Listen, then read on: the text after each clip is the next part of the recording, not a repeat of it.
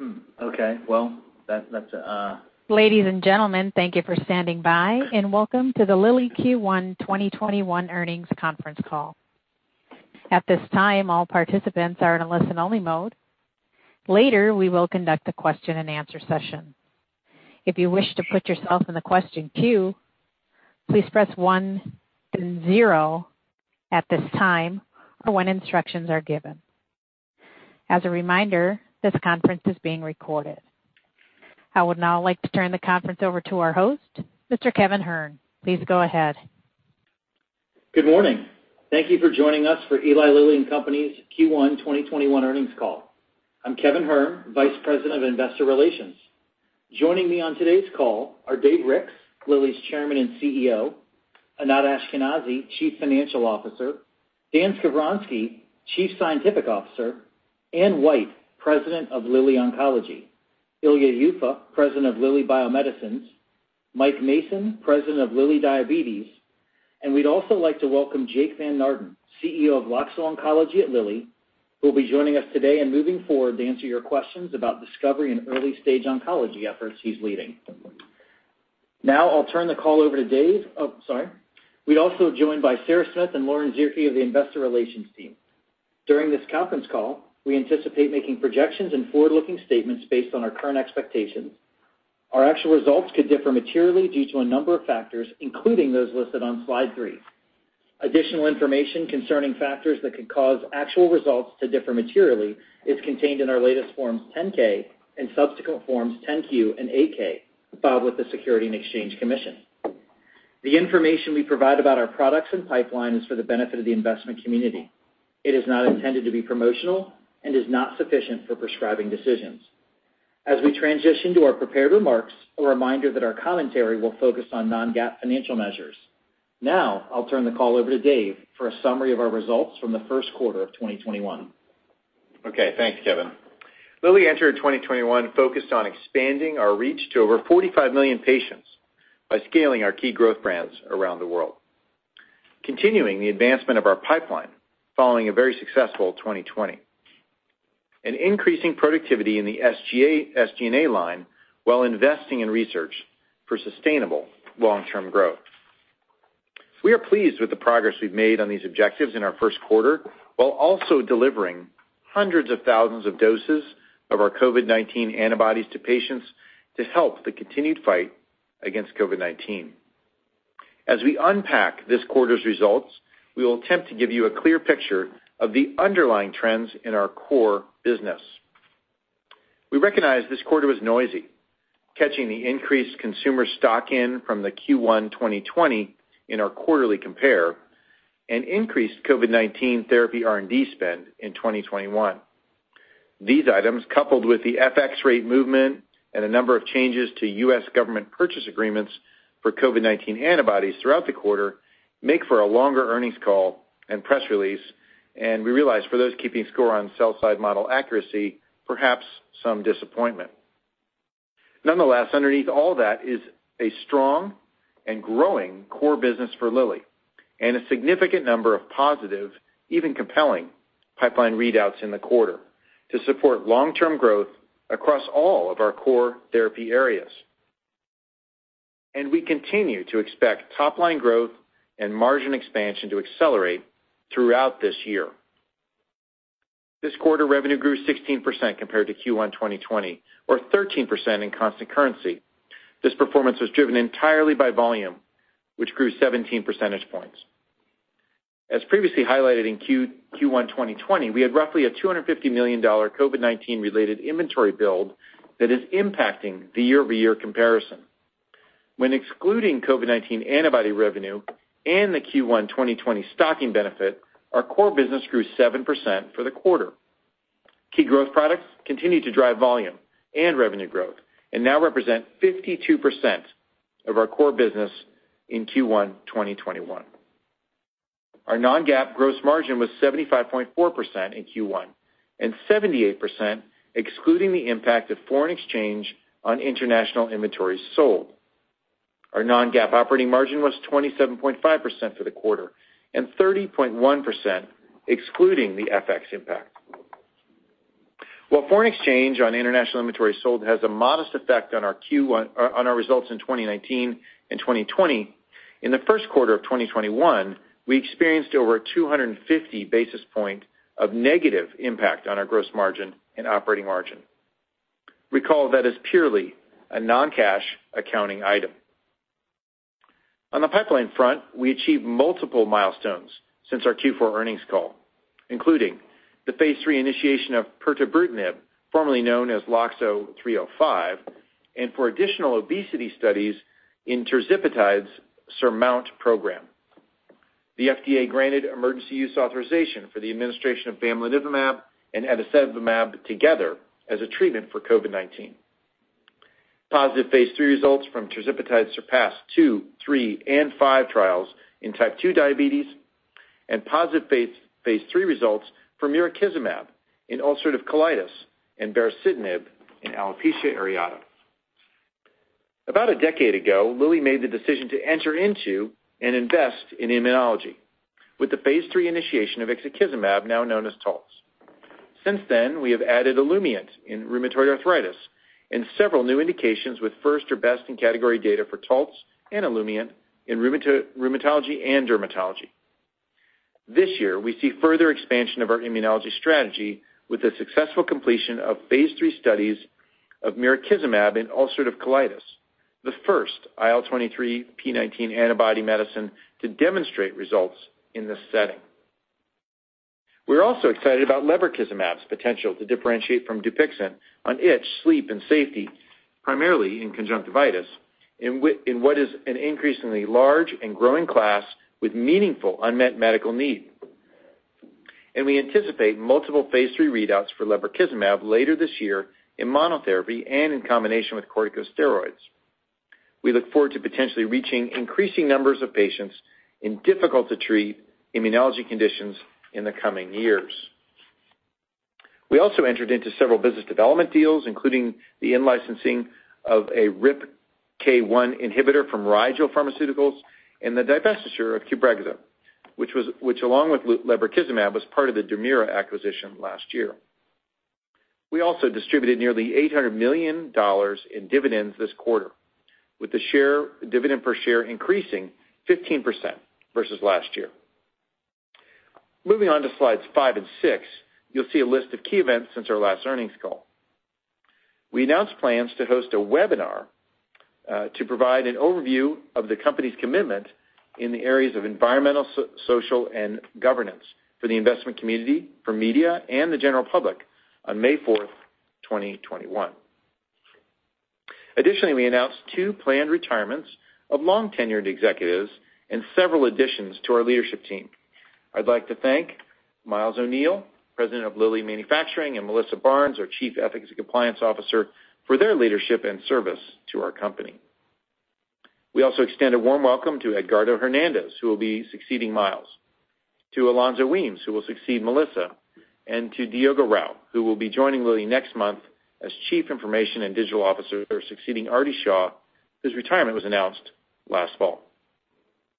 Finally, we announced the appointment of Anat Ashkenazi, our CFO.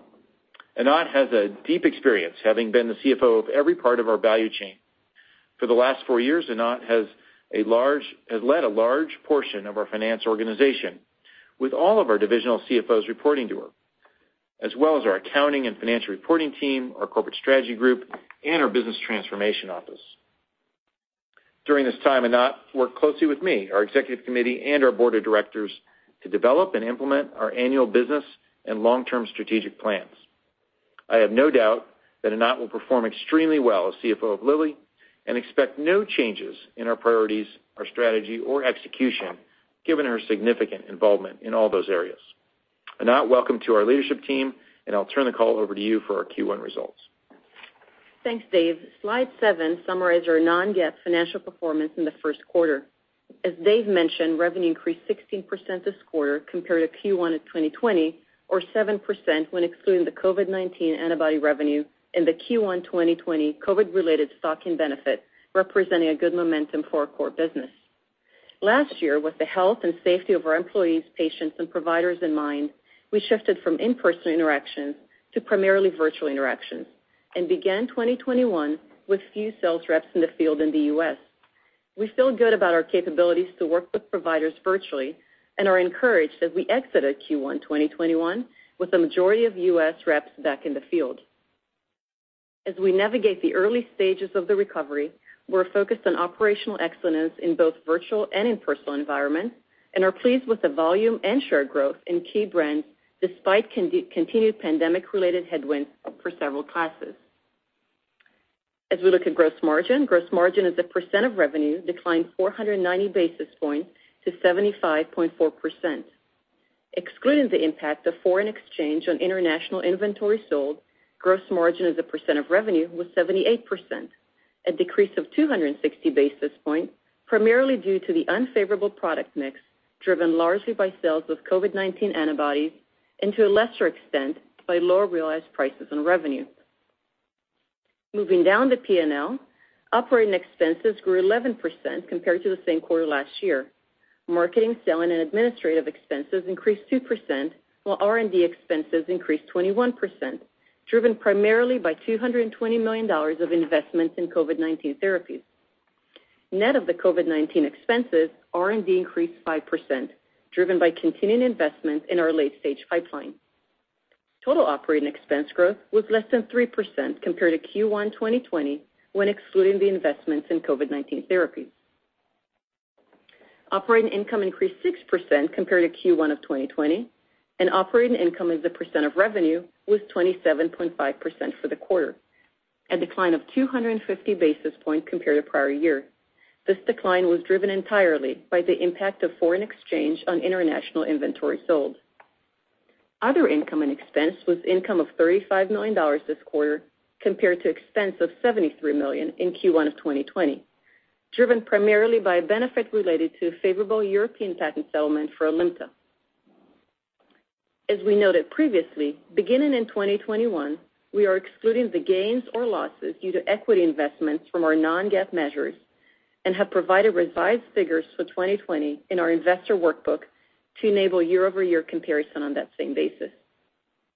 Our effective tax rate was 10.8%, a decrease of 210 basis points compared with the same quarter last year. The effective tax rate for both periods was reduced by net discrete tax benefits, with the larger net discrete benefit reflected in the first quarter of 2021. At the bottom line, net income and earnings per share increased 16%. On slide eight, we quantify the effect of price, rate, and volume on revenue growth across the world. U.S. revenue grew 18% compared to the first quarter of 2020, while revenue decreased slightly excluding COVID-19 antibodies. Adjusting for the Q1 2020 stocking benefit, the core business grew 5% in the U.S. These results were driven entirely by volume, led by Trulicity and Taltz, partially offset by a mid-single-digit price decline. Pricing was a 6% drag on U.S. revenue growth this quarter, driven primarily by Taltz improved access and corresponding higher contracted rates, partially offset by a modest list price increase. Excluding the impact of Taltz win at ESI, we experienced low single-digit net price decline in the U.S. in the first quarter of 2021. We noted on previous calls that we expected Taltz would experience price headwind in Q1 beyond general rate pressure with the improved access position. There were two pieces of the ESI impact. The first, existing patients already covered through medical exceptions were moved to the newly contracted rate, a one-time step down in prices as we move through 2021. In addition, we were pleased with the update for new patients at ESI at the contracted rate, and we expect that that population will grow meaningfully over time. There is always a near-term impact when we have a significant step-up in access, and this win nearly doubled our commercial access. We're encouraged by the volume growth we saw in the first quarter and believe Taltz will return to net sales growth in the second quarter, which should continue to accelerate as we move through the year as the volume growth from the major access upgrade outpaces the related pricing headwind. Beyond Taltz, segment mix was not a major of U.S. price performance in the first quarter, as increased utilization in the more highly rebated government segment was offset by lower utilization in the 340B segment, primarily for our diabetes portfolio. While midterm um, trends are stable at present, given the increase in variability in payer mix, we continue to expect quarterly variability in reported net price changes. We also expect Taltz price impact to moderate as we move through the year, and overall, low to mid-single digit total net price decline in the U.S. for the full year. Moving to Europe, revenue grew 15% in constant currency. Excluding COVID-19 antibody revenue and the impact of Q1 2020 COVID-related stocking, revenue grew 5% in constant currency, despite lockdowns in a number of European countries, and driven primarily entirely by volume growth for Alimta, Trulicity, and Taltz. We're pleased with the momentum of our business in Europe and are looking forward to continued strong growth in 2021. In Japan, revenue decreased 8% in constant currency, driven entirely by decreased volume for Cialis and Forteo. Net of the impact for those post-patent expiry products, Japan grew 5% in constant currency, driven by Verzenio, Jardiance in collaboration with BI, and Olumiant. In China, revenue grew 26% in constant currency, driven by 32% volume growth, primarily from Tyvyt, and to a lesser extent, our diabetes portfolio. We're excited about the momentum in China as our business accelerated significantly the past two quarters. Tyvyt continues its strong growth. Trulicity and Olumiant are now in the NRDL, and we look forward to launch uptake for Verzenio. Revenue in the rest of the world decreased 1% in constant currency, driven primarily by continued erosion of Cialis. As shown on slide nine, our key growth products continue to drive impressive volume growth. Despite the Q1 2020 COVID-related stocking benefit impacting year-over-year growth, these newer medicines delivered over nine percentage point of growth this quarter, with COVID antibodies also contributing roughly 14 percentage points of growth. The strong volume growth was partially offset by post-LOE products as well as insulin, whose volume growth was also meaningfully impacted by the Q1 2020 stocking benefit.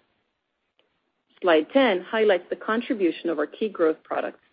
In total, these brands generate approximately $3.1 billion in revenue this quarter and made up 52% of core business revenue. We are particularly encouraged by Trulicity's performance.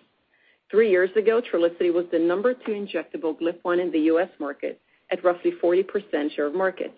Weekly scripts for the class were approximately 180,000, and a new weekly injectable entrant had just launched.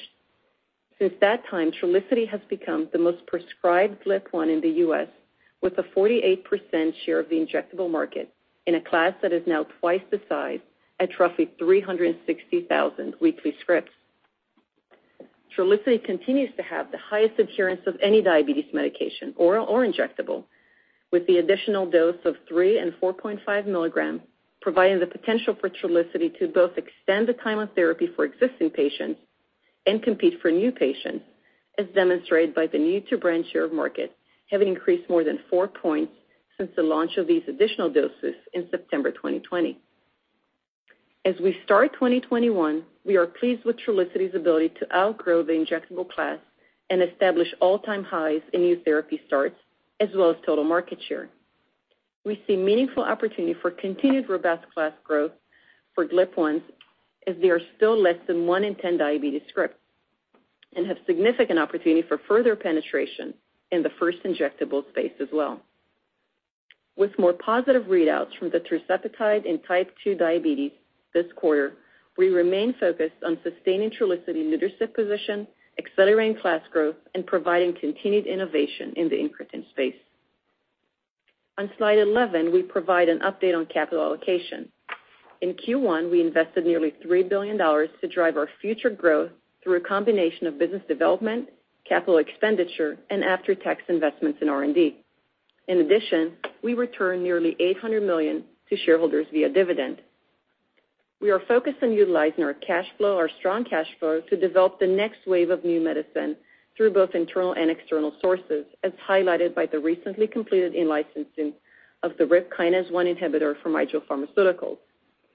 We will remain active in assessing in-licensing opportunities as well as bolt-on acquisitions, where we believe we can create shareholders value and enhance our future growth prospects. Turning to our 2021 financial guidance on slide 12, we are updating our GAAP and non-GAAP guidance. We continue to support healthcare professionals navigating the ongoing pandemic and driving broad vaccinations to enable return to normalcy for healthcare systems in the second half of the year. Despite some therapeutic class still at or below pre-COVID baselines for new therapy starts and the highlighted inventory impact on year-over-year growth, we are confident in the performance of our core business. We are increasing our full-year revenue outlook by $100 million to reflect the FX benefit realized on the top line in the first quarter. We are, however, narrowing the range for COVID-19 antibody revenue from approximately $1 billion-$2 billion to $1 billion-$1.5 billion for the year. Based on the rollout of the vaccine across major markets, current antibody utilization rate, existing U.S. government bamlanivimab supply, and the transition to only supply bamlanivimab and etesevimab administered together in the U.S. We believe this update range contemplates a variety of potential scenarios. We recognize that situations across the globe can evolve quickly and will plan to adapt as required moving forward. The net impact of these changes is an updated revenue range of $26.6 billion-$27.6 billion. Our outlook for gross margin percent % remains unchanged, with the impact of COVID-19 antibodies diluting our total gross margin percent % by approximately 100 basis points. For research and development, we're increasing our range from $6.5 billion-$7.7 billion to $6.9 billion-$7.1 billion. This reflects an increase of 100 million in COVID-19 antibody expense to support the advancement of a third antibody, LY-1404, as we continue to address the COVID-19 pandemic, and approximately 300 million on the core business, driven by investments in donanemab for the expansion of the phase III TRAILBLAZER-ALZ 2 study and the initiation of a new phase III study, TRAILBLAZER-Alzheimer's 3, in asymptomatic Alzheimer's patients. Our investments in donanemab is consistent with our R&D strategy to continue to bolster our pipeline to ensure long-term growth and based on the strength of the data, invest meaningfully in innovative molecules that we believe have the potential to deliver practice-changing data that could significantly improve patient outcomes in areas of high unmet need. We're increasing our non-GAAP range for OID to an expense of $100 million-$200 million to reflect the Alimta patent settlement in Europe I noted earlier. While our GAAP range is now income of $150 million-$250 million, which reflects the impact of equity investment gains in the first quarter. We are lowering our effective tax rate to approximately 13% to reflect higher discrete tax items in the first quarter and a lower base rate. We're lowering our non-GAAP operating margin guidance to approximately 31%. The decrease in operating margin is driven entirely by the decreased investments in Alzheimer's for donanemab. Our longer-term margin expansion remains unchanged as we expect continued operating margin expansion to mid to high 30s. Our GAAP operating margin is expected to be approximately 26%. Finally, the non-GAAP range for earnings per share is now $7.80-$8. The increase on the lower end of the range reflects the net benefit for the core business related to the changes to OID and tax rate, as well as increased revenue, offset by increased R&D for investments in donanemab. The reduction in the upper end of the range reflects the narrow revenue range and increased R&D expense for COVID-19 therapies.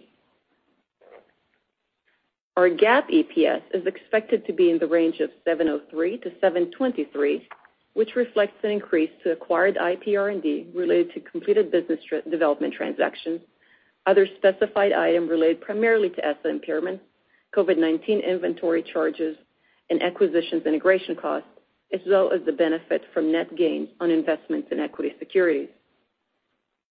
We're confident in our ability to achieve our 2021 revenue goals for the core business, while also delivering operating margin expansion and mid-teens EPS growth.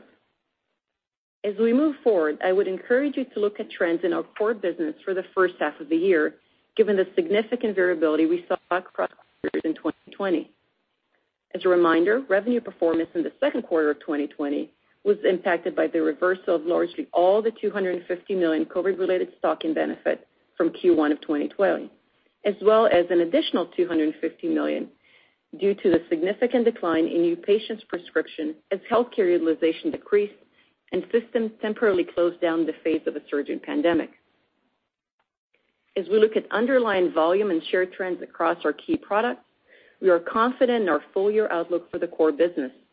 And the pipeline successes in the first quarter only furthers our conviction in our midterm and long-term outlook for continued revenue growth and operating margin expansion. Now I will turn the call over to Dan to highlight our progress in R&D. Thanks, Anat. 2021 is clearly off to a very positive start for R&D at Lilly, with strong pipeline progress already and more potential catalysts on the way. Before I get into the broader portfolio update, I'll spend a few minutes highlighting results from tirzepatide's first four top-line readouts from the phase III SURPASS program, including the strong results from SURPASS-2, the head-to-head trial with semaglutide 1 mg. This program is aptly named, as we've seen tirzepatide surpass our expectations through these initial readouts, displaying significantly greater hemoglobin A1c reduction, weight loss, and percent of patients reaching normal glucose levels than any GLP-1 on the market. On slide 13, you can see impressive performance in the efficacy estimate analysis in glycemic control for tirzepatide, with each dose demonstrating superiority in each trial across a range of patient populations, comparators, and background medications. A clear highlight is the impressive A1c reduction of the 5 mg dose across each of these different patient populations, while the higher doses provide additional glucose control up to and surpassing 2.5% A1c reductions. Moving to slide 14, you can see how tirzepatide performed across all three doses in terms of patients achieving HbA1c below 5.7%, a normal glycemic level seen in people without type 2 diabetes. We believe this is an exciting finding that may reset expectations for the impact diabetes medications could have for patients. Using the efficacy estimate analysis across SURPASS-1, 2, and 3, we see about half of the patients on the 15 mg dose of tirzepatide achieve this remarkable level of HbA1c control. In SURPASS-5, which focused on patients on background insulin glargine, 62% of patients on 15 mg tirzepatide achieved this level of A1c, compared to only 3% of patients in the placebo group. Remember, this is a patient population on background basal insulin with an average duration of diabetes of over 13 years. Achieving this level of glucose control in such a population is something that prior to GIP GLP-1 agonists like tirzepatide, we did not even contemplate as possible. On slide 15, we show the efficacy estimate analysis for weight reduction across the four studies. Here again, we see levels of efficacy that previously were thought unobtainable with incretin therapy in type 2 diabetes patients. As we and others have discussed, studies like AWARD-11 and SUSTAIN FORTE have begun to show the limit of what fully hitting the GLP-1 mechanism can accomplish for weight loss and A1c. There appear to be diminishing returns as doses of GLP-1 alone fully saturate the GLP-1 receptor-mediated mechanism and a flattening of the dose response curve occurs. And then you look at this slide, including importantly SURPASS-2, and you can see quite clearly that there's something different going on here, as the dual GIP GLP-1 receptor agonist is beyond the flattening of the dose response curve of GLP-1 performance, which we believe evidences the power of adding in the GIP mechanisms. Highlights from these studies include the 15 mg dose, delivering 14% weight reduction in SURPASS-3. Noting here weight gain of 3% on insulin degludec comparator. The 15 mg dose nearly doubling the weight reduction of semaglutide 1 mg in SURPASS-2, and strong performance from the 5 and 10 mg doses with statistically superior weight loss even as high as 11% on the 10 mg dose versus placebo or active comparators. We're encouraged that in these 40 and 52-week studies, we haven't yet seen the weight loss curves plateau on the higher doses. It's really exciting to think about how tirzepatide could potentially perform with the longer duration of treatment that we'll see in future studies. We had a lot of confidence in the efficacy data coming out of phase II, but there was a lot we didn't yet know about safety and tolerability. Recall, for example, that the primary phase II trial had only about 200 patients on therapy, and patients were only on therapy for 26 weeks. As we look at slide 16, we've been pleased to see through these four SURPASS readouts that the overall safety profile was similar to the well-established GLP-1 receptor agonist class, and the most commonly reported adverse events were GI-related and mild to moderate in severity. We're particularly encouraged by the potential impact of the optimized dose escalation scheme, and accordingly, by the tolerability profile observed in the phase III program, which improved greatly in comparison to phase II, including the lower rates of nausea, diarrhea, and vomiting that we've seen, consistent with what we saw in phase III studies for other well-tolerated and highly used incretin therapies, including our own Trulicity. In addition, we're pleased with the discontinuation rates due to adverse events, which have ranged from 3%-11% across doses in these studies. Stepping back from the data a bit, we're excited about the safety and efficacy results across all doses, but perhaps especially so for the efficacy of the 5 mg dose, which has performed well in each study, including showing superiority to semaglutide 1 mg in SURPASS-2 on both A1C reduction and weight loss. I think these data show that the 5 mg dose could be a great first incretin that can potentially deliver best-in-class efficacy with tolerability that is as good or better than other leading incretins. So we have the low maintenance dose of 5 mg that, if approved, could potentially be appropriate for many patients, with physicians knowing they could have higher doses available as they continue management of disease.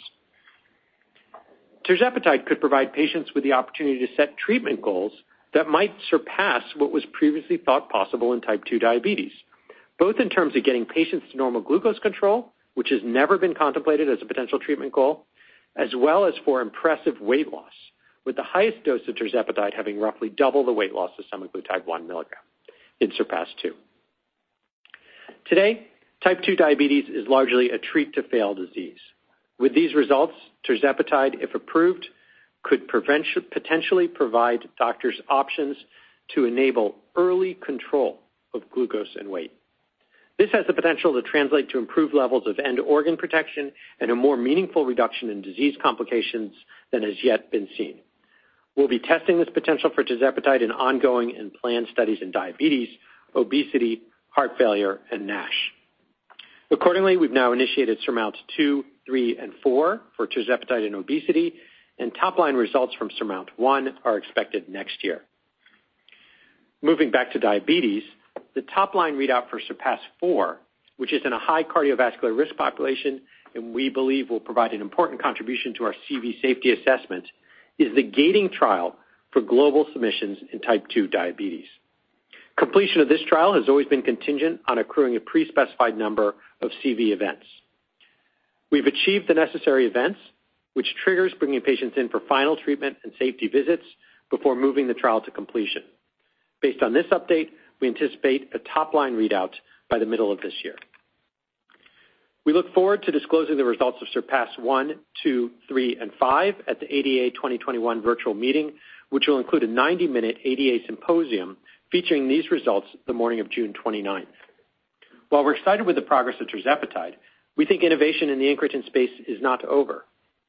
At ADA, we'll also be discussing preclinical and phase I data for our glucagon GLP-GIP triagonist, also known as Triple G, which we're pleased to announce will be moving into phase II later this quarter. We've previously commented that in this space, we have a high bar for progressing molecules in development, one that has been raised recently by tirzepatide. While it's still early, we're advancing Triple G to phase II based on our belief that it could exceed the benefits seen with tirzepatide. With our Triple G molecule, we expect to see even more weight loss than what can be achieved with tirzepatide while preserving glucose-lowering efficacy. In addition, due to glucagon's direct action on the liver, we'd also hope to see benefits in NASH. Consequently, our ambitious phase II program is designed to evaluate Triple G for obesity, type 2 diabetes, and NASH. In addition to our next-generation incretins, we're also very excited by our novel weekly insulin, basal insulin FC. Thanks to Lilly's work on Trulicity, weekly incretin therapy is now the standard of care in the GLP-1 space. And together with tirzepatide, we hope incretin-based therapies will become the standard of care in the first injectable space for people with type 2 diabetes. For those people who need basal insulin therapy in addition to their incretin therapy, we'd like to make weekly insulin therapy possible, ultimately avoiding daily injections completely. We'll give an update at ADA on our novel weekly basal insulin. We plan to have an investor call on the morning of July 1st to discuss the data releases at ADA for tirzepatide, triple G, and weekly basal insulin.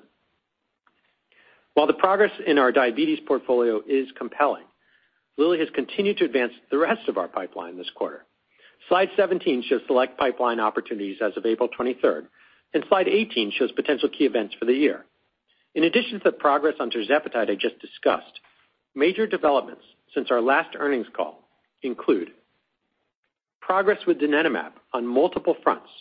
In terms of data, we presented detailed results at AD/PD showing donanemab met its primary endpoint, significantly slowing cognitive decline compared to placebo on the Integrated Alzheimer's Disease Rating Scale, a composite measure of cognition and daily function in patients with early symptomatic Alzheimer's disease. And data from secondary analyses showed donanemab consistently slowed cognitive and functional decline with ranges between 20 and 40% in all secondary endpoints, with nominal statistical significance at multiple time points compared to placebo. On the clinical front, as we discussed in detail on our call last month, we expanded TRAILBLAZER-ALZ 2 to be a phase III study, and it's now enrolling quickly.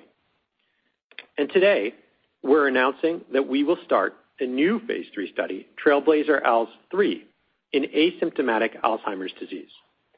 This trial is anticipated to begin enrollment later this year.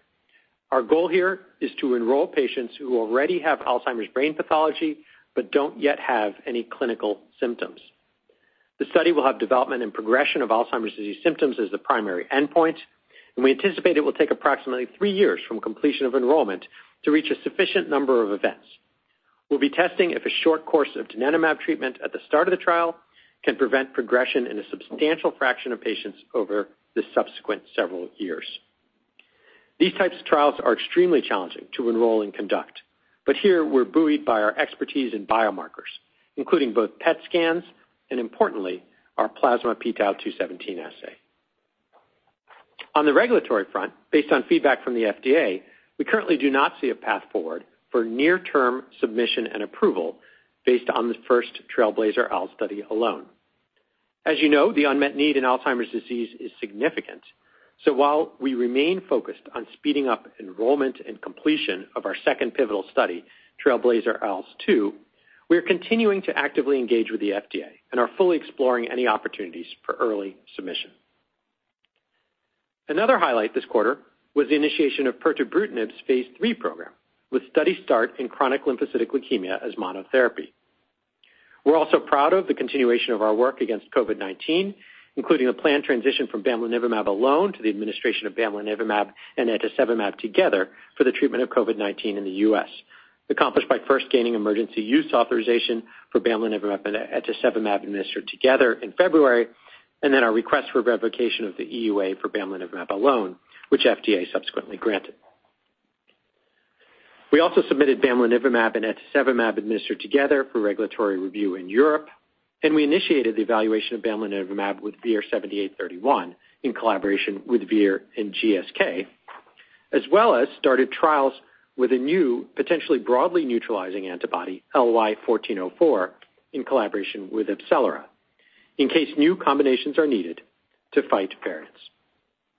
We announced top-line phase III results evaluating baricitinib on top of standard of care, which did not meet statistical significance on the primary endpoint for treatment of COVID-19, but did result in a significant reduction of death from any cause by 38% by day 28.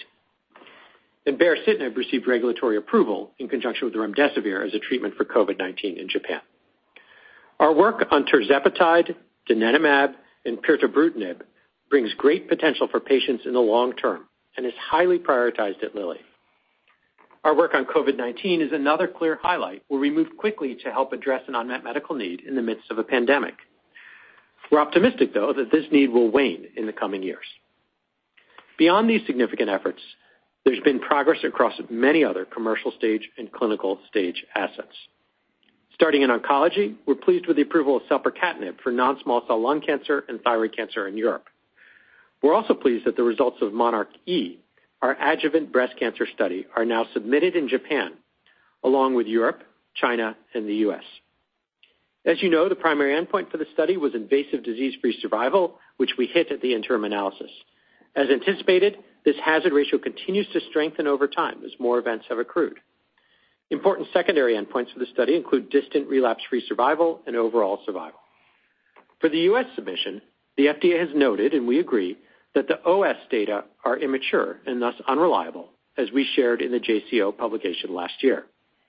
FDA has therefore asked us to see an updated OS analysis during the review cycle to determine that OS is trending in favor of Verzenio. Given the robust distant relapse-free survival data, we're highly confident that the overall survival data will eventually reflect and reinforce the survival benefit. But it takes time for these events to accrue, especially in the adjuvant setting.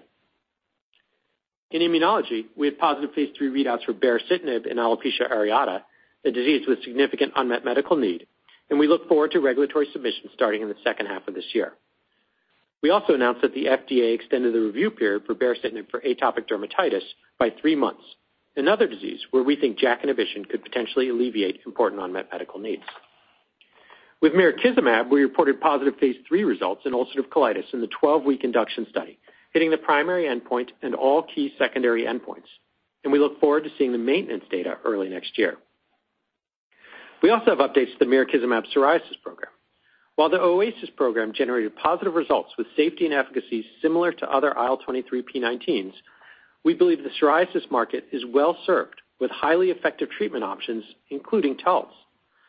Lilly's immunology strategy is to focus our new molecules and indications on areas where patients have significant unmet needs, not merely adding new options or leveraging commercial presence to create a space where effective solutions like Taltz already exist for patients. Therefore, we will not pursue submission of mirikizumab in psoriasis, but instead will focus our efforts on the ulcerative colitis and Crohn's disease indications, where unmet medical need is higher and where we believe the potential of the IL-23p19 mechanism to create a new standard of care is greater. In addition to late-stage progress, our early-stage portfolio continues to advance with the introduction of five new phase I assets and the attrition of two. In addition to the progress we've made in just the first few months of the year, we anticipate important developments for the remainder of 2021, including the final readout for tirzepatide's phase III type 2 diabetes program, SURPASS-4, noted earlier, phase III results for Jardiance in HFpEF, and for lebrikizumab in atopic dermatitis. Regulatory actions for Jardiance for HFrEF, Verzenio in the adjuvant setting for ER-positive breast cancer, baricitinib for atopic dermatitis, and tanezumab for osteoarthritis pain, where we previously noted our disappointment in the outcome of the tanezumab advisory committee. The presentation of phase I data for our oral SERD, the initiation of phase I for a BCL-2 inhibitor and for a KRAS G12C inhibitor, along with the filing of an IND for a next-generation RET inhibitor later this year, as we announced at AACR. And the phase II readout for zagotenemab, our anti-tau antibody for early Alzheimer's disease. We believe our continued pipeline success drives increasing visibility to meaningful long-term growth. We look forward to continued progress across our portfolio in the coming quarters. Now I turn the call back over to Dave for some closing remarks. Thanks, Dan. Before we go to Q&A, let me briefly sum up the progress we've made to start the year. Amid several moving pieces in a challenging healthcare environment, we are excited by the momentum we are seeing.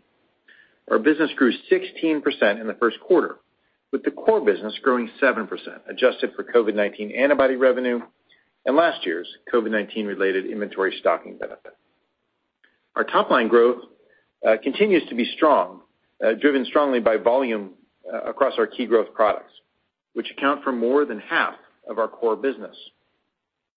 Net of the significant impact from foreign exchange on international inventory sold, our operating margin was in line with our expectations as we continue to expect operating margin expansion throughout the year and further expansion in years to come.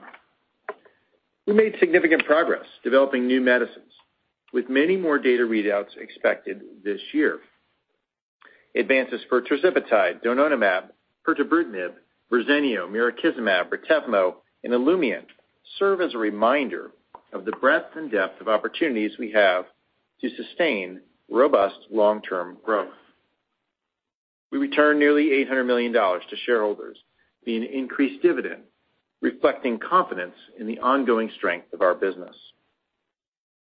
I want to say thank you to my Lilly teammates, whose commitment to excellence and dedication to our purpose of bringing innovative new medicines to patients is inspiring and drove these accomplishments amidst ongoing pandemic headwinds. While our people, healthcare providers, and patients continue to face near-term challenges associated with COVID-19, our long-term outlook is as bright as ever. This concludes our prepared remarks, and now I'll turn the call over to Kevin to moderate the Q&A session. Thanks, Dave. We'd like to take questions from as many callers as possible, so we ask that you limit your questions to two per caller. Tawny, can you please provide the instructions for the Q&A session, and then we're ready for the first caller. Thank you. Ladies and gentlemen, if you wish to ask a question, please press one then zero on your telephone keypad. You may withdraw your question at any time by repeating the one-zero command. Our first question comes from the line of Chris Schott with JPMorgan. Please go ahead. Uh, great. Uh, thanks so much, and appreciate all the uh the color on today's call. Uh, I'm just going to do two on the pipeline. I guess, first on Verzenio, did I hear that you mentioned FDA is looking for updated OS data as part of the review? So I was just wondering when you'll have that data, and does that push out approval timelines in any meaningful way that we need to think about? And then the second one I had was on tirzepatide. I guess, just in light of the data you've seen from the SURPASS studies, has that changed how you think about what patient populations you'll focus on from a commercial standpoint or your go-to-market strategy? And I guess as part of that, as we think about tirzepatide coming to market, do you expect substantial switches from Trulicity, or is tirzepatide growth more about new patient starts and kind of expanding the market? Thanks so much. Thanks, Chris. We'll go to Anne for the Verzenio question, and then Mike on tirzepatide. Well, thanks, Chris, for the question on Verzenio. We will be delivering this data set to the FDA without delaying our standard review timing. Uh, we can't really comment on what the FDA will do with the data or the application, but these discussions are progressing as planned. Important to note, as the data matures, I think as Dan said, given the strength of the DRFS hazard ratio, remember it was a 0.687 hazard ratio with a very strong P value, we are highly confident that the OS will trend in favor of Verzenio. So, really what we believe we're discussing is when that will occur. So, obviously, as I said, we can't comment on the discussions with FDA, but we do look forward to working with them on bringing this medicine to patients. And maybe just a comment to reference how immature this data is. At the time of the interim analysis that we published in JCO late last year, there were 39 deaths in the abemaciclib arm and 37 in the control arm. So that makes it really challenging to interpret this data when there's over 5,000 patients in the study. Thanks for the question. Thanks, Anne. Mike? Chris, thanks for your question. No, the tirzepatide results have not changed the way we want to position uh, tirzepatide in the marketplace. Um, we're obviously very pleased with those results. We're also just really blessed to have both Trulicity and tirzepatide. And our goal will be to maximize our entire incretin portfolio. Trulicity has established a strong market position. And I think the best data to support that is just how we've been able to grow share of market in the face of Ozempic and Rybelsus. So it has a strong position in the marketplace, and that will remain. But now, as we think about tirzepatide, the dual incretin mechanism, that GIP component, is really a game changer. Uh you know, Dan went through the results, but we just haven't seen the ability to return someone living with type 2 diabetes, whether they're late or early, someone with type 2 diabetes progression, back to normal A1C. The fact we were able to get 50%-60% of people back is really incredible. Also, weight loss at the highest dose up to 14%. So when you just take a look at that and you take a look at the at the um the fact that 90% of people who live with type 2 diabetes are overweight or obese, they can really benefit from early treatment with type 2 diabetes. So, the real question is, why would you want to to put them on something else early on, and why would you want to wait Uh, for them to have those benefits? We see tirzepatide has the potential to really transform the market, drive an earlier use of incretins, in particular tirzepatide's dual uh, mechanism, and really expand the incretin market. So you know I think tirzepatide will clearly win some new patients that would have went on to Trulicity. You'll have some people who were maybe not performing well or needed more efficacy that will go on to tirzepatide.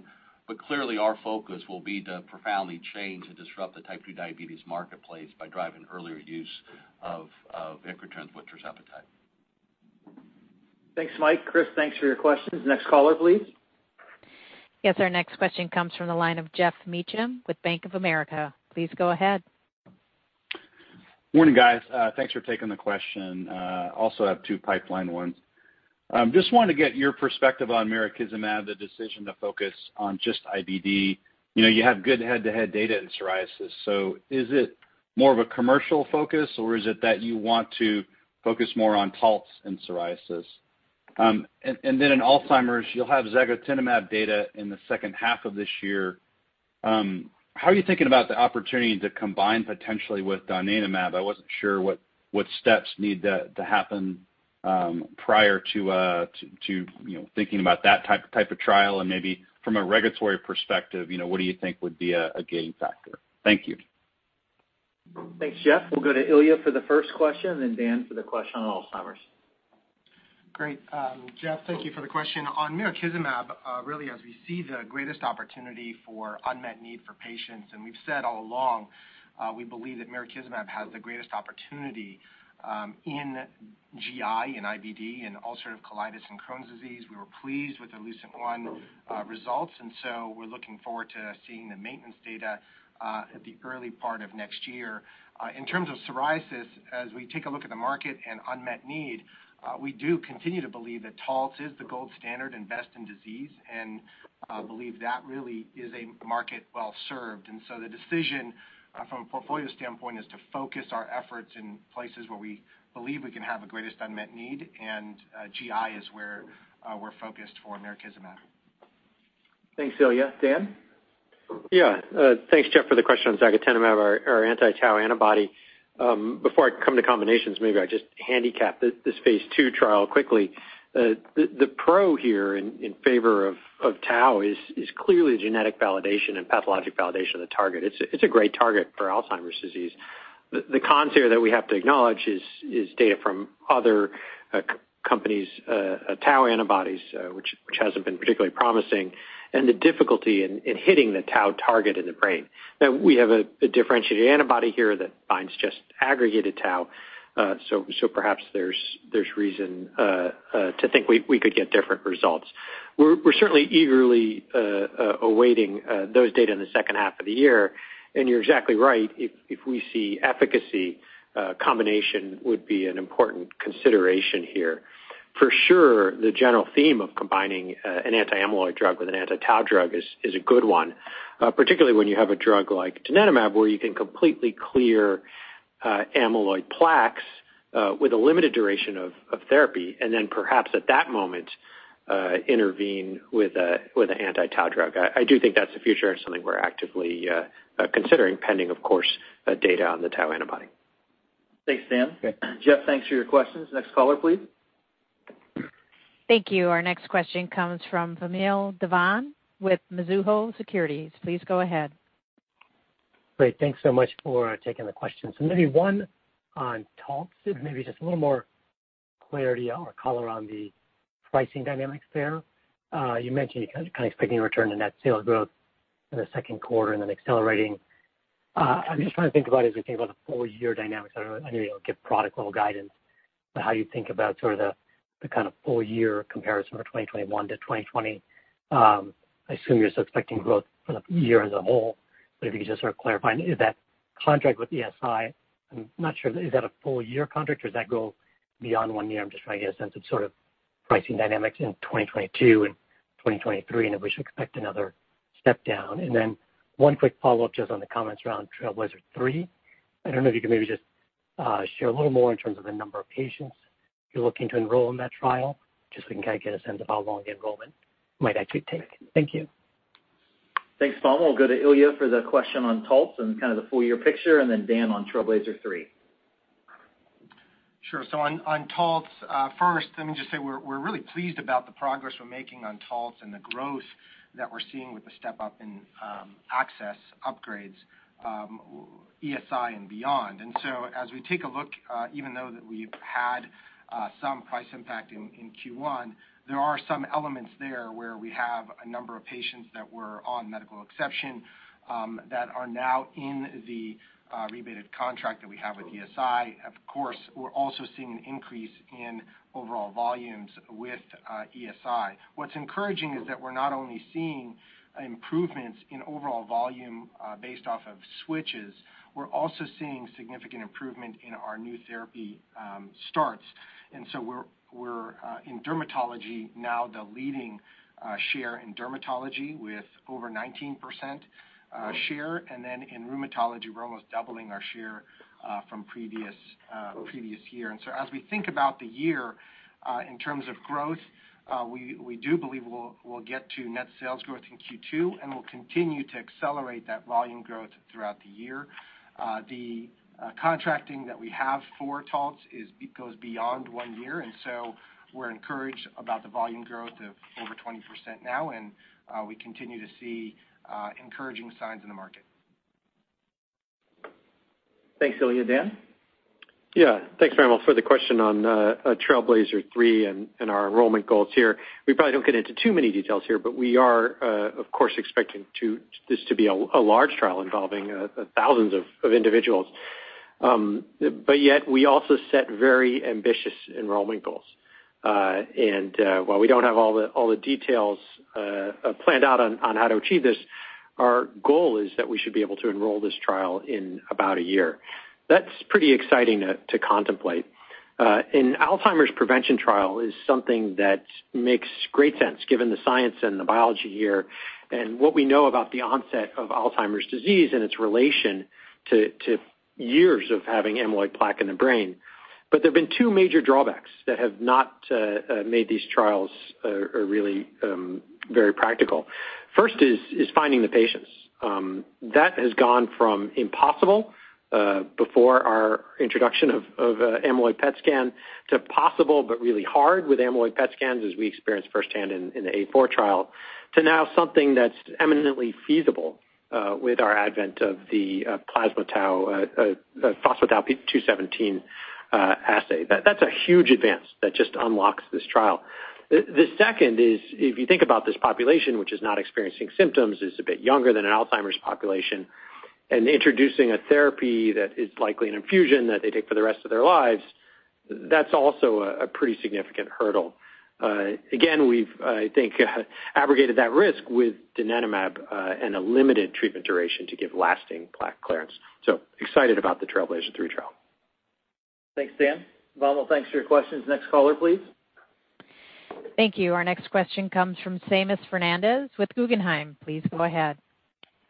Oh great. Thanks so much for the question. So um just first off, a question for Dave. Um, you know, Dave, as you think about some of the various proposals that are in Congress currently, um, could you just give us your thoughts on you know, the tax proposal, um, and uh, maybe Anat could give a little bit of the potential implications for Lilly. And then, um, separately, uh, there's obviously a lot of uh, controversy swirling on drug pricing. Just wanted to get your sense of the proposals that are out there currently, um, and if the industry is poised to or uh, ready to step up um, uh, uh, with a more reasonable proposal. And then just the second question um, is on the JAK inhibitor space, and Lilly's opportunity with lebrikizumab, particularly in atopic dermatitis. There's a bit of a compare and contrast. Only Lilly, I think, has both Uh, uh, potential opportunities in the space. Um, I think there's a lot of speculation that there is going to be a safety uh, update from the FDA, if not a full safety panel. Um, hoping, Dan, that you could give us a little bit of your thoughts in that regard. Thanks so much. Thanks, Seamus. Lots to unpack there. Uh, we'll start with uh, Dave on some of the policy, maybe Anat on uh, the tax piece of that, and then we'll go to Ilya on kind of what he sees from a JAK and lebrikizumab standpoint.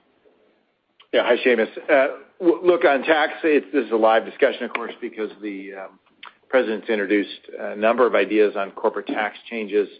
Um, I guess we join a growing chorus of large companies who oppose Uh, that means to raise revenue, especially when the stated policy goal of the infrastructure plan is to um, build um, back the economy. Uh, of course, private money and corporate actions make up the vast majority of the investment that could or would occur, and taxing that uh, seems like a bad idea, maybe the opposite idea from the bill itself. Um, within the bill, maybe just a couple of general comments, and we can follow up if we need to. Um, there's the nominal rate discussion, which of course, um, when we say moving from 21 to 28 is you know moving toward you know toward the middle of the pack is not true because, of course, in the U.S., we have state-level income tax.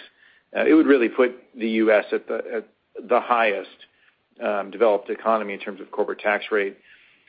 Additionally, we're the only major economy that taxes overseas earnings of its domiciled companies, and changing the uh, so-called GILTI tax, uh, you know, foreign minimum tax, really you know is punitive to our home companies in multiple ways and is something that would have a disproportionate effect on pharmaceutical companies.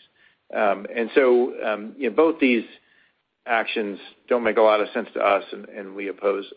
We would favor things like looking at funding the IRS so they can collect taxes from all the people that don't pay, including businesses and other items that could be pay-fors. We certainly support infrastructure um, in many ways. Um, on drug pricing, you know, this has been uh, pushed out a little bit. I wouldn't be surprised if we see H.R. 3 being debated soon, but as uh, you may have read, uh, apparently it won't be part of the second package from the White House.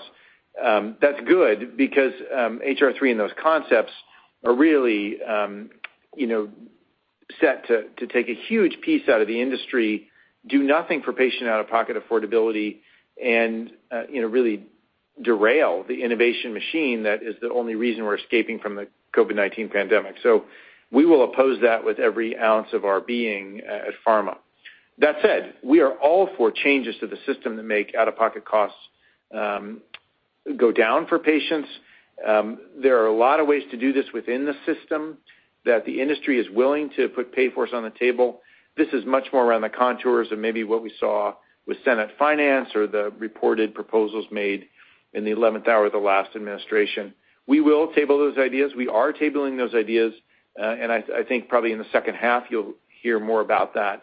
Um, we think there's a great opportunity to improve affordability and strengthen the healthcare system and really address uh, healthcare inequities as well that occur because people who are of lower economic means, people of color, uh, women, are disproportionately affected by bad insurance design and bad um, benefit design.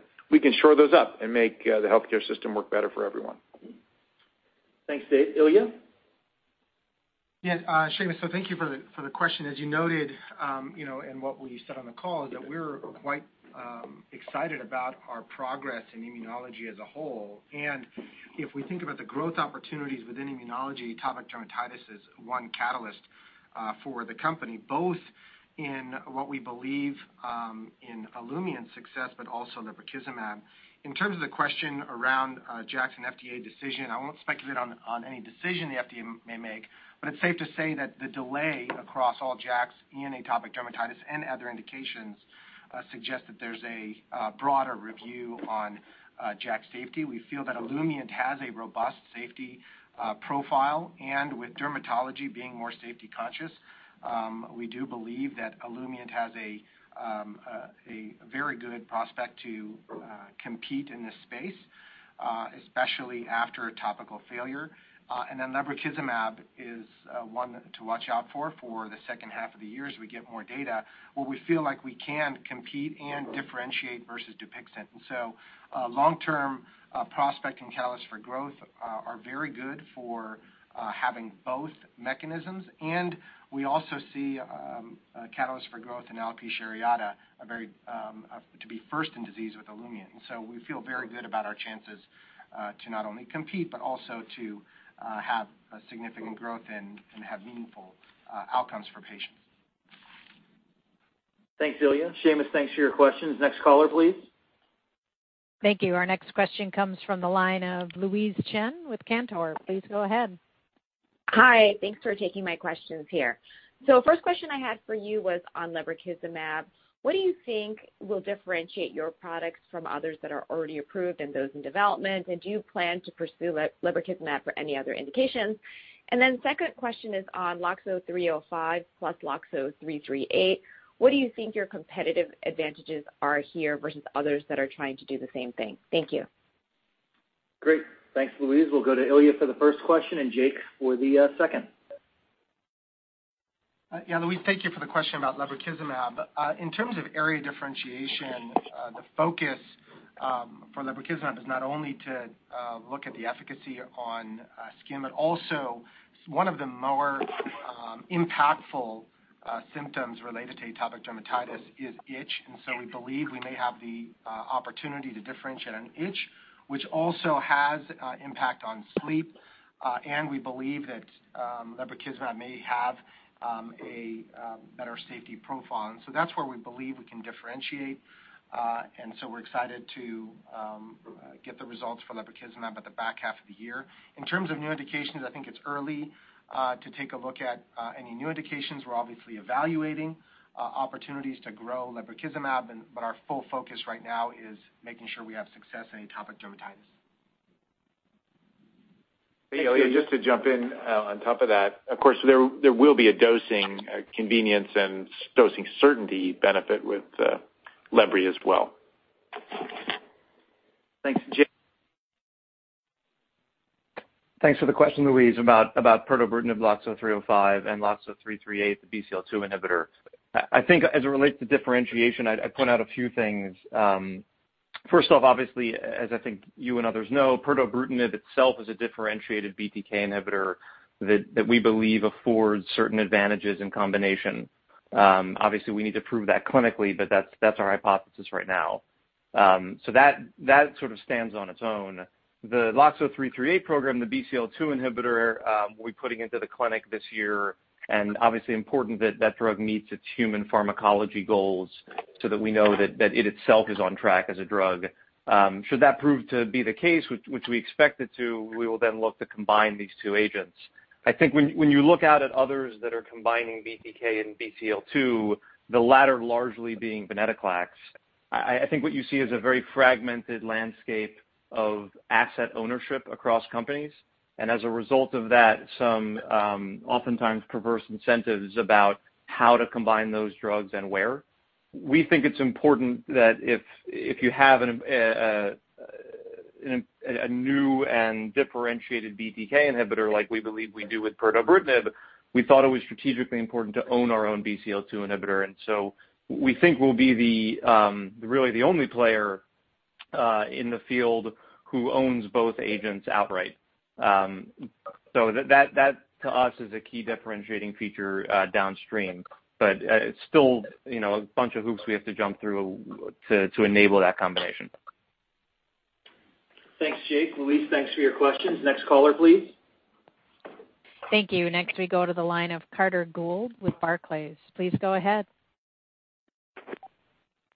All right. Good morning. Uh, thanks for the comprehensive updates and for taking the question. I guess first for uh, for Dan or Mike, uh, you guys posted details of the SUMMIT study of tirzepatide and HFpEF recently, and I think the design, size, and timeline were all surprising relative to expectations. You know, I guess getting to a readout much faster than some had expected. Can you maybe just walk through some of those key design choices and the extent regulators have bought in, and also confirm that that single study would be sufficient for approval in that setting? And then um also, you know, historically, Lilly has, um, I think, done a better job of sort of franchise building in certain areas than some of its peers. Now with sort of mirikizumab uh, de-risking data, can you talk around how you're thinking about building around that GI portfolio? Thank you.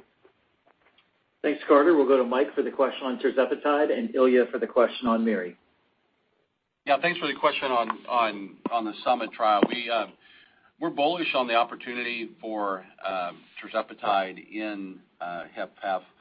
When you look at that, um, it's really a large unmet need with nearly 4 million people uh, living with HFpEF, um, heart failure, leading cause of hospitalization in the U.S. When you look at scientifically, you do see that there is a obesity-related uh, HFpEF phenotype that we believe that tirzepatide um, could play uh, a large role in helping out. And so that's what really drove our investment in SUMMIT, and I think the team has done a nice job of coming up with a creative approach that will provide, I think, robust data for payers and clinicians to make that decision. So um I think we're very confident in this, uh, in both our clinical trial design as well as the commercial opportunity. Thanks, Mike. Uh, we'll go to Ilya for the next answer. Sure. Um, uh, yeah, Carter, listen, as you noted, uh, in terms of building franchises across immunology, we've built up our scale in dermatology and excited about increasing number of treatments there. The same with rheumatology and the hope for um, finding lupus as well. And then in GI, mirikizumab will be our first entrant into GI with ulcerative colitis and Crohn's disease. And then we do have Um, a pretty robust pipeline in both uh, phase I and proof of concept studies, um, in particular IL-2 conjugate that we're studying for uh, ulcerative colitis as well. And uh we look forward to bringing out new treatments uh, across all three of those areas in the coming years. Thanks, Ilya. Carter, thanks for your questions. Next caller, please. Thank you. Our next question comes from Tim Anderson with Wolfe Research. Please go ahead. Thank you. A couple of questions. On Verzenio and the CDK class more broadly, can you talk about what you're seeing in the U.S. in terms of rebating for this oral oncology category? My understanding is that the level of rebates may be stepping up, and I'm not sure you know which company or companies are driving that. Maybe it's Pfizer driving that as they try to hang on to market share. Uh but what's the outlook for gross to net price trends in this category? And then on Tyvyt, your PD-1 from uh, Innovent, uh, a Chinese company, you note that you'll file for approval in non-small cell lung in the U.S. this year. It's really hard for me to see how you gain any share with this product, uh, given what would be a limited label and given payer and prescriber dynamics, where in things like Part B, you can't really compete on price. So what's realistic to expect with this product from a commercial perspective, not only U.S., but in other Western markets like Europe? Thanks, Tim. We'll go to Anne White for both of those. Well, thanks, Tim, for the question on Verzenio. So, um, I think as you're mentioning, it's incredibly competitive market with the CDK4/6s. Uh, we and others continue to do what we need to do to make sure that patients get access to the right medicines. So, uh, we have obviously a strong strategy there. I can't comment on the specifics, but um, we do see um, competition. And really what we're seeing, I think you're seeing in Verzenio, what we're seeing is an incredibly nice trend um, growing in Q1. As you saw, we had positive momentum with the U.S. strong share growth in March, and we saw TRx of over 17% and NBRx of over 28%.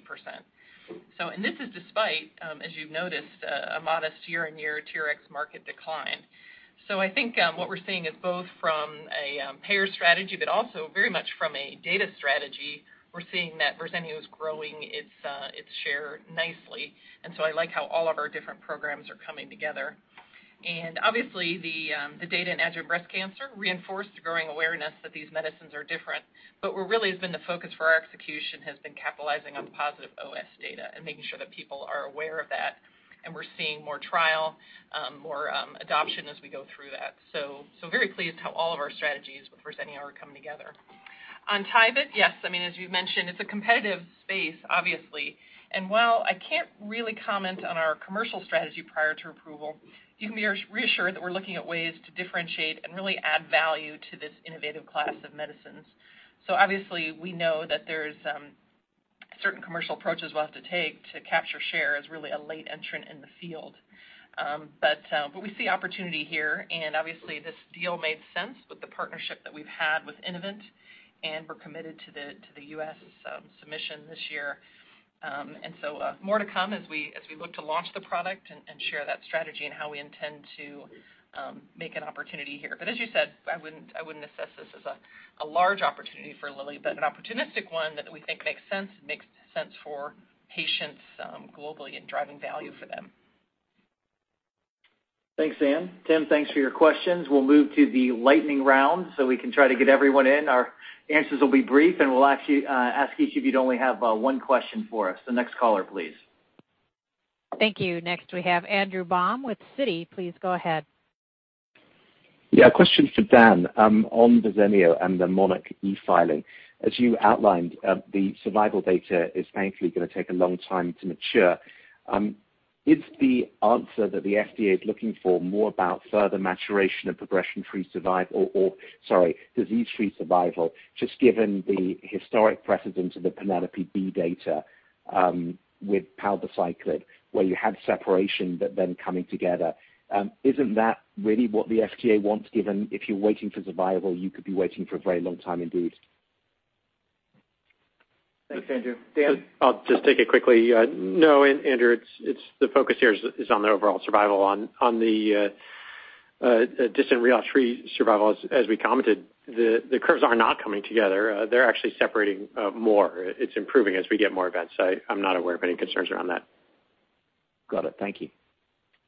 Thanks, Dan. Thanks, Andrew, for your question. Next caller, please. Thank you. Next we go to the line of Steve Scala with Cowen. Please go ahead. Thank you. I think it was stated that the number of CV events in SURPASS-4 has been reached, if I heard that correctly. If that's correct, then it looks like the study is going to achieve its endpoint earlier than expected. So my question is, is that either confidence building or concerning? Are you worried COVID-19 cardiovascular effects may have impacted the accrual of events? And if tirzepatide trends worse than insulin glargine, can you still file? Thank you. Thanks, Steve. We'll go to Mike on that. Yeah, thanks for the question. Um, no, we have no concerns. Um, uh, we have uh, reached the number we needed to complete the trial. We're getting patients back in. We'll have that data. Um, should start to see top line in May, and we'll release that information before the end of the quarter. Um, we're very excited about tirzepatide and very confident in its CV profile and looking forward to seeing the SURPASS-4 uh, data. Thanks, Mike. Steve, thanks for your question. Next caller, please. Thank you. Next we go to the line of Terence Flynn with Goldman Sachs. Please go ahead. Hi. Thanks for taking the questions. Um, I was just wondering on monarchE, if there's any possibility of an NCCN listing before the FDA action. And then can you give us an update on the uh, Retevmo launch dynamics this quarter? Thank you. Thanks, Terence. We'll go to Anne for the question on Verzenio and uh, Retevmo. Thanks for the question. So on monarchE and NCCN, I really can't comment for them. So obviously we feel that this data is incredibly impactful. I think one of our thought leaders called it the most notable uh, development in HER2-positive breast cancer in the last two decades. But we'll just have to wait and see what NCCN decides to do. And then on Retevmo, uh, the launch is going well. So we had a virtual launch in May. We finished 2020 with 37 million in sales, and we see positive momentum in Q1. So we've had a great engagement with customers. Uh, unaided brand awareness is strong. So we're quite pleased, and this is an incredibly important medicine, as you know. Um, in some patients, over an 80% response rate. So great response from the customers. Very enthusiastic about what we're seeing so far. Thanks, Anne. Terence, thanks for your questions. Next caller, please. Thank you. Our next question comes from Ronny Gal with Bernstein. Please go ahead. Uh, good morning, and thank you for making the time. So so we are seeing you um, adopting Uh, cost-conscious strategies on both Taltz and on mirikizumab. I was kind of wondering, if you're going to look forward five years, uh, where do you see immunology pricing then goes in terms of uh, dollars per year? It's right now in the low to mid-30s, the way we can see it. Five years from now, are we going to be in the mid-20s, under 20, 30+? Where do you see the band of pricing looking like? Thanks, Ronny. We'll go to Ilya for questions on immunology pricing trends. Yeah. Um, Ronny, thanks for the question on uh, immunology. In terms of our focus, it's um, uh, less cost-conscious. It's more related to uh, looking at opportunities for growth. We have a long runway for Taltz. And so we do believe that Taltz is kind of at the foundation of our immunology strategy. We have numerous head-to-head um, studies and real-world evidence to suggest that Taltz is a best-in-disease Uh, treatment. And as part of our growth strategy, looking at mirikizumab in GI, uh, we do believe that um, uh, within the next 5 to 10 years, we can, across multiple mechanisms in those three specialized groups, dermatology, rheumatology, and GI, have significant growth and become a top-tier immunology company. Uh, in terms of uh, pricing, I think they're all very competitive fields, and so our goal is uh, to have great evidence um, and create access opportunities for patients that need um, these treatments. Thanks, Ilya. Ronny, thanks for your question. Next caller, please. Thank you. Next we go to the line of Kerry Holford with Berenberg. Please go ahead. Thank you. Just on the COVID antibodies, I wonder if you can just discuss the disconnect between your lower 2021 sales guidance here and the higher associated R&D spend. Uh, and with that context, do you have a budget cap in mind for your ongoing COVID investments? Thank you. Thanks, Kerry. We'll go to Anat for that. Sure. Thanks, Kerry. Um, let me start with the uh, budget. So we did um, increase our guidance for the COVID antibody investment from $300 million-$400 million to $400 million-$500 million. The investments that we've announced this morning is really to address the growth in variants that we see globally and uh, looking at additional um, antibodies that could address that. The lowering on the high end of the range, um, really it relates to the changes you've seen here in the U.S. government, as well as what we see globally in terms of progression of the disease. This is one I know that is more challenging to forecast, given that there's not a lot of TRx data or data for you to look at, and we'll continue to update, obviously, with every quarter. And maybe just uh, to add as a mindset thing, we didn't get into this because we were thinking about you know, margins or business profile. It was to be useful during the pandemic, uh, which is still going on, obviously raging in other parts of the world. One other driver for the top line is that increasingly we'll be selling our products into lower price markets or giving it away, um, because that's where the disease is. And when the pandemic period ends, I think we can then take a different look at this enduring business, but uh, we're not there yet. Uh, so we're making the investments we need to be useful and selling the product where it's needed uh, at the price structure we had previously announced, which is heavily discounted in low GDP markets. Thanks, David and Anat. Kerry, thanks for your question. Next caller, please. Thank you. Next we go to the line of Umer Raffat with Evercore. Please go ahead. Hi. Thanks for taking my question. Dan, um, last we spoke in mid-March, it seems like you hadn't had a lot of regulatory discussions on donanemab, Um, but it does feel like you've had them now. So I'm curious, FDA feedback on the on the new endpoint iADRS as well as the Bayesian analysis. Um and also very briefly on CD73, um, there's an interesting emerging signal in some of the other CD73s in pancreatic setting. I noticed you guys discontinued. Would love to find out uh, any additional color. Thanks, Umer. Dan? Yeah, sure. So FDA feedback um, has been continuing, I should say. Uh, we had some, and it continues to come. I think we you know our view here is unchanged. We've previously said that uh, the FDA has concerns around iADRS because it combines uh, cognition and function, and there's always a risk that you could have a positive signal on iADRS driven by cognition with no benefit on function or function going the other way, or vice versa, and that wouldn't be acceptable for approval of a new drug. Um, that's the risk there. Um, on the CD73 phase I uh, termination, I don't have uh, additional comments. Thanks, Dan. Umer, thanks for your question. Next caller, please. And last question comes from Gilbert with Truist Securities. Please go ahead. Thanks.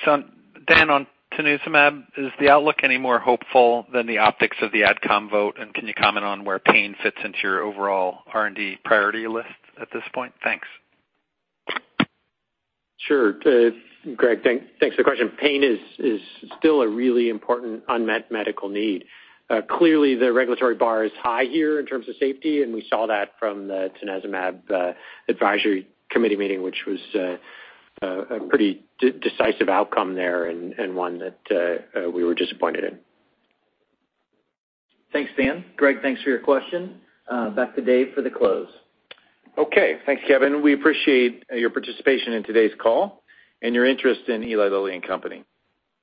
2021 has been has begun with good momentum in our underlying business.